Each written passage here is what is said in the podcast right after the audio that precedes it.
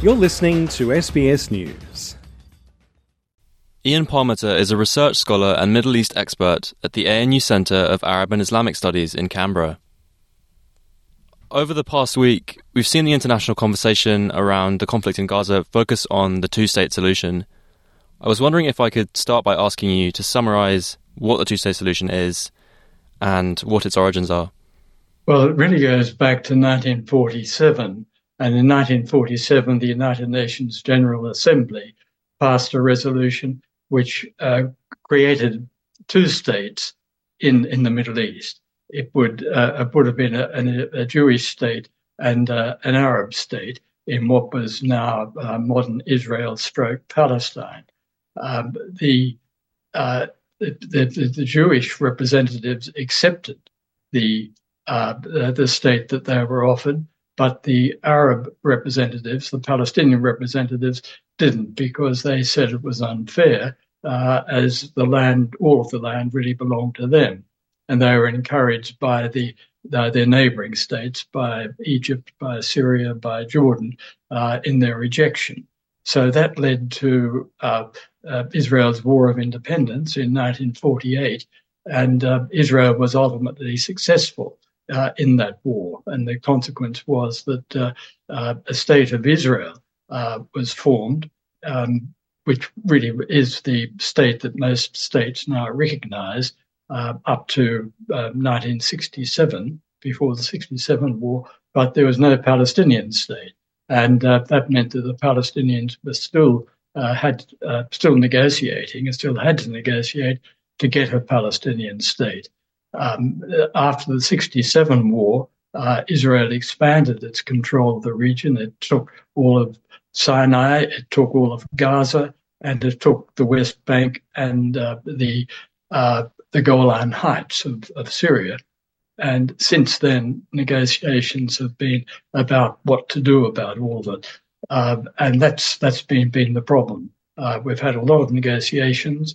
We've come very close at different times. Um, certainly after the Oslo Accords in 1993, it looked as if, uh, well, the Oslo Accords promised that within 10 years there would be two states but they never materialized. And we are still in the situation where uh, the Palestinians are, are demanding uh, their, their own state, and uh, the Israelis are saying they, they don't see uh, uh, the two states as actually working for security reasons for them. Thank you for that summary, Ian. You touched on it there, but could you say a little more about what the areas or regions of contention are between Israelis and Palestinians when it comes to the two state solution?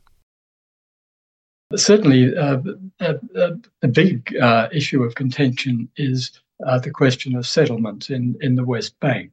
Uh, Israel, uh, when it took over the Gaza Strip and the West Bank in 1967, and for that matter, uh, in the Golan Heights, started to establish settlements there.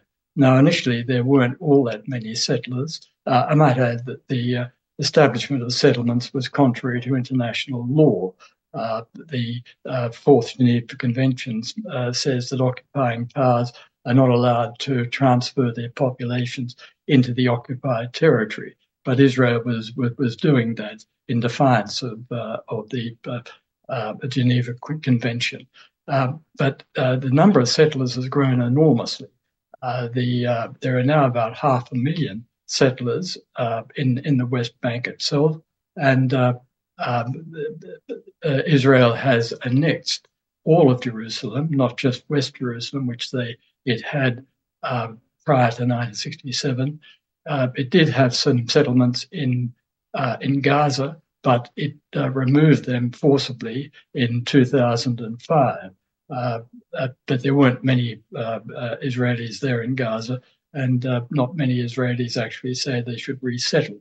Although some members of the Netanyahu government actually do say that uh, they, they, the, a solution for Gaza would be the resettlement of uh, the uh, of the Strip by Israeli settlers. Um, but at this stage, we we have obviously an enormous problem. We've got a huge number of settlers in the West Bank, and essentially the West Bank and Gaza would be the two areas where uh, a Palestinian state would be formed. But to do that, you would have, have to remove the settlers from the West Bank, and it would be impossible for any government, any Israeli government at this stage, to remove those uh, those settlers from, from from that area. So the negotiations are, are trying to work around that. Hmm.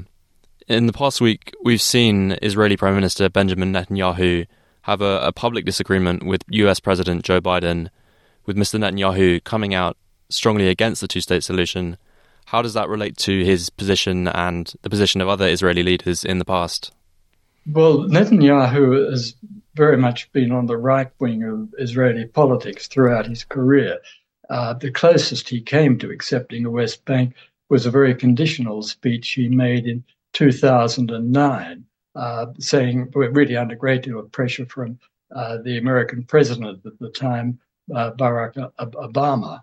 Uh, and he, he did say that uh, under very, very strict conditions, he would be prepared to accept a two state solution. This meant, that, of course, that it would be unarmed uh, totally demilitarized, etc., um, and wouldn't really be a, a, state a state itself. And also, there would be no uh, return of Palestinians who had been displaced from the 1948 or 1967 wars. Uh, so it was very conditional.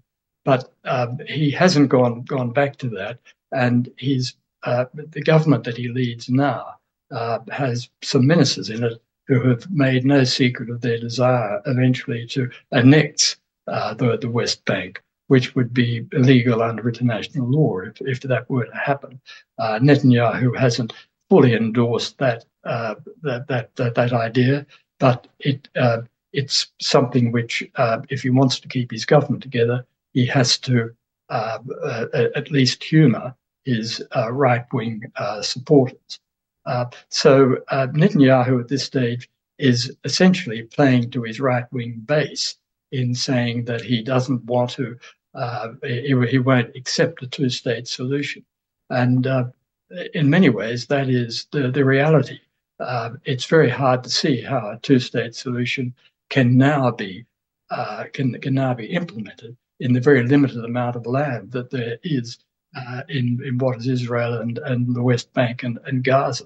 Uh, and particularly now that there's so much distrust uh, between uh, the communities, so much distrust uh, that Israelis have of the Palestinians and, and vice versa.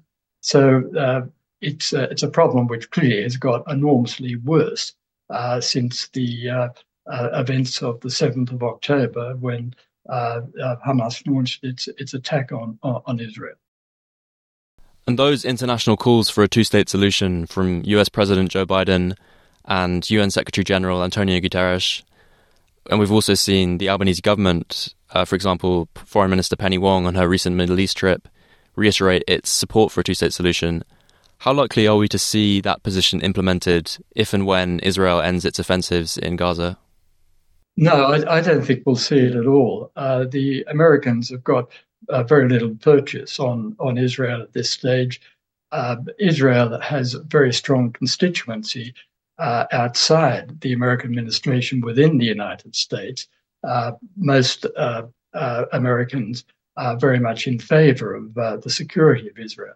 And Netanyahu in the past has been able to appeal to the non government elements uh, when Obama was, uh, was president, he was able to appeal to the Republicans in in Congress, uh, but he also has strong support among uh, the very strong evangelical movement in in the United States.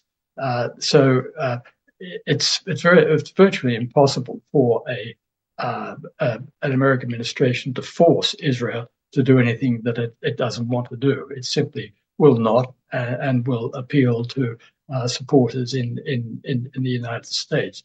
Uh, unfortunately, at this stage, I think the reality is that uh, a two state solution is, is now uh, not ever going to happen. And uh, those, including people from our government who call for a two state solution, are essentially kicking the can down the road because the a two state solution uh, in a situation where there are 500,000 settlers in the West Bank is now uh, really out of the question.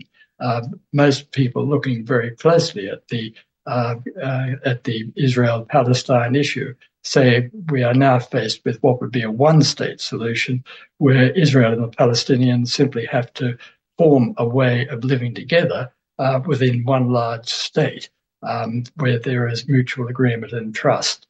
Now, that's a very tall order, and the consequences, we're likely to see a lot more violence and uh, and distrust in the uh, in what is now Israel Palestine.